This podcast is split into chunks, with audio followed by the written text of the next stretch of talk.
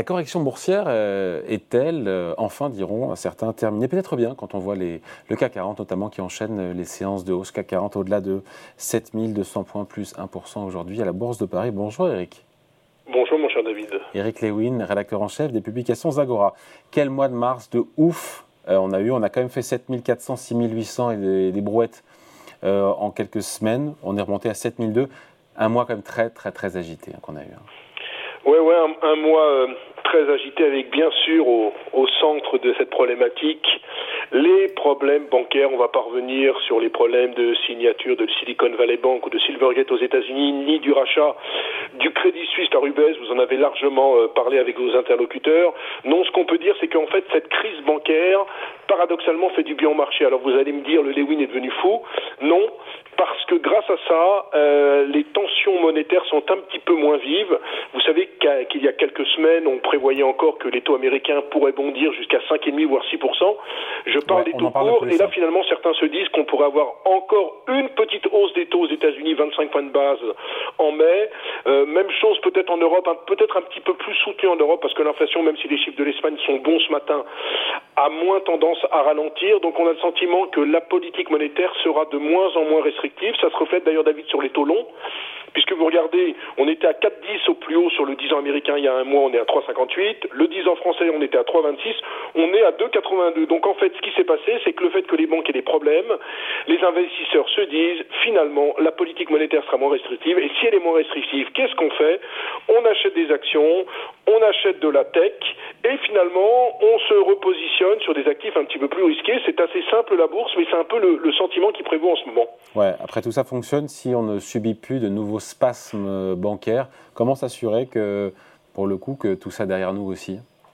Bah, En fait, on n'est on est absolument pas assuré. Ce qu'on peut dire quand même, si vous voulez, c'est que la semaine dernière, on a eu une espèce d'angoisse existentielle vendredi sur la Deutsche Bank. Finalement, pour s'apercevoir que les ratios de liquidité de la Deutsche Bank sont bons, hein, ils sont à 142% avec des dépôts de 600 milliards. Maintenant, la grande problématique, c'est qu'on ne peut pas prévoir ne va pas se retrouver avec un nouveau bank run. Je vous rappelle quand même qu'on n'est pas du tout comme en 2008 où la planète finance était avec des actifs toxiques hein, liés à la crise des subprimes. Là, on est simplement dans des situations de bank run, c'est-à-dire que du jour au lendemain, vous avez des investisseurs qui, parce que ça a été relayé sur les réseaux sociaux, qui, parce qu'il y a des, rumeurs, décident d'enlever leur, cash. C'est ce qui s'est passé avec les banques américaines. Et donc, ce qui se passe de plus en plus en ce moment, c'est que les investisseurs quittent euh, les les petites banques ou les banques de moyenne importance. On a vu aux États-Unis, même si, même si c'est un courtier important, Charles Schwab euh, perd 30% en l'espace d'un mois, tout simplement parce que les encours ont tendance à partir peu à peu. Donc, en fait, on, ne, peut, on ne peut présager de rien, mais en termes de ratio de liquidité et de ratio de solvabilité, j'ai quand même envie de vous dire qu'en France, notamment, on est plutôt, on est plutôt sur un, sur un bon niveau qui fait que a priori, il n'y a pas de risque systémique sur les sur les banques françaises, d'autant plus que les ratios sont plutôt euh, sont plutôt satisfaisants. Et puis sur les banques françaises, dernier mot, si on fait un comparatif avec la crise des subprimes de 2008, on valait entre 11 et 12 fois en termes de PE lors de la crise des subprimes. Là, on voit entre 5 et 6 fois. Donc on n'est pas du tout du tout dans le même cas de figure. Oui, après il y a ce paradoxe, euh, Eric, j'aimerais votre point de vue là-dessus. Euh, on est remonté, évidemment, on est 7260, euh, on n'est pas loin des 7004 quand même, qui était le, point du CAC 40. en même temps, la séance de vendredi dernier, moi je trouve la trouve assez, assez comme symptomatique de cette grande fébrilité avec ce, comment dire, ce, plongeon spéculatif sur la Deutsche Bank qui a emporté tout le reste de la cote euh, avec lui. On sent que les investisseurs, malgré un niveau à 7250 points, ne sont pas sereins. Bah écoutez, oui, parce que d'abord, il faut comprendre que autant le luxe on comprend facilement, autant l'automobile on comprend facilement, autant le secteur bancaire c'est un secteur très très difficile à appréhender en bourse entre les engagements, entre les actifs, entre les dépôts, entre les ratios de liquidité, les ratios de solvabilité. Vous savez, c'est très compliqué, c'est très compliqué à comprendre. C'est pour ça qu'il y a très peu d'analyses vraiment extrêmement spécialisées sur ce secteur.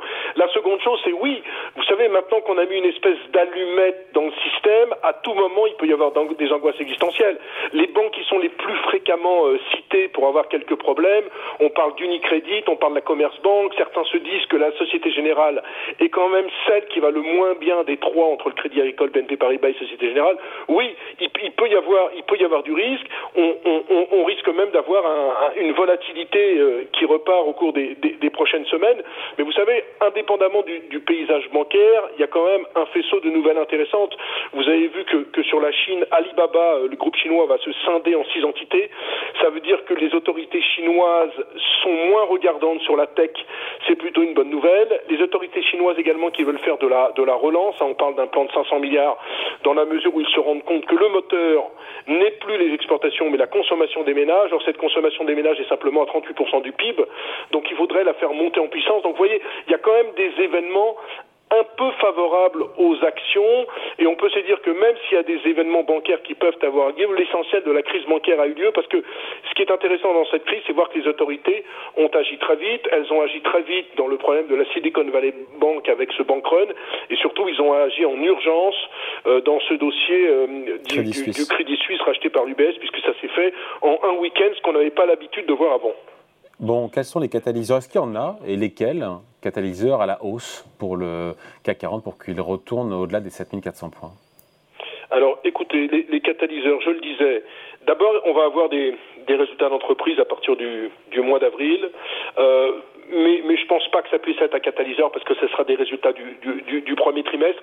Non, euh, les, catalyseurs restent toujours ces fameux chiffres de l'inflation. Je crois qu'on a des chiffres d'inflation aux États-Unis et en Europe dans les prochains jours. Il est bien évident que si on a une tendance ferme à la décélération de l'inflation, je pense que ça peut être un, aspect positif pour les investisseurs qui vont se dire ok, ben maintenant on change vraiment de paradigme et la politique monétaire ne sera plus restrictive, mais on peut même espérer aux États-Unis en fin d'année une détente des taux, voire une baisse de 25 points de base des Fed Funds. On n'y est pas du tout, mais en fait, les, gros éléments, c'est tous les chiffres d'inflation. Vous savez, il y a quelques années, il y a, 25 ans, sur les marchés financiers, on regardait le chiffre du déficit commercial américain, qui était le baromètre le plus suivi. Là, en ce moment, on va, on va se focaliser sur ces chiffres d'inflation, avec derrière tout ça la politique monétaire, et puis bien entendu la Chine. Si on a des mesures chinoises qui sont, euh, très dynamiques pour relancer, pour relancer l'économie, ça peut être une, bonne chose. Je tiens quand même à vous signaler que quand on regarde la pondération du, CAC 40, vous savez, on s'inquiète sur les banques, mais les banques, c'est simplement d'avis de 8% du CAC 40. Alors que le luxe, notamment, c'est 37%. Donc vous vous doutez bien que si on va vers des taux moins élevés, plus une Chine qui relance, vous avez 44% du CAC 40, c'est-à-dire 37% du luxe et 7% des banques qui devraient être dans une situation un petit peu plus confortable. Alors attention, moi je ne crois pas du tout qu'on va monter en ligne droite, que tout est fini. Je dis simplement qu'on risque quand même dans les prochaines semaines d'être dans une espèce de fourchette 6008, 7004, avec du stock picking, avec de la volatilité. Eric, hein. c'est large comme fourchette 6008, 7004. Oui, mais 10%. Oui, mais 10%, écoutez, David, 10%, c'est ce qu'on a vécu. Hein. Je vous rappelle quand même que la semaine dernière, vendredi dernier, vous en parliez, on était en dessous de 7000, que 4 jours avant, on était en dessous de 6008, que là, on est à 7250, donc ça va très vite, moi. Si vous voulez, j'ai pas le sentiment qu'on puisse aller vers le haut, vers 8005 tout de suite, et j'ai pas non plus le sentiment qu'on puisse assister à un crack. Donc, est-ce que c'est grave après la forte hausse qu'on a connue depuis le début de l'année, puisque je vous rappelle que le CAC gagne plus de 12% depuis le début de l'année, est-ce que c'est grave si on a une espèce de, de consolidation avec toujours du stock picking, des valeurs à acheter, des valeurs à vendre? Finalement, j'ai le sentiment qu'on pourrait aller vers, euh, vers ça en regardant vraiment de très très près. Il faut regarder en ce moment vraiment les chiffres de l'inflation aux États-Unis et en Europe qui vont donner le là sur les marchés au cours des prochains mois. Allez, merci beaucoup. Point de vue signé Eric Lewin, rédacteur en chef des sans Agora. Merci Eric. Merci David, salut. Salut.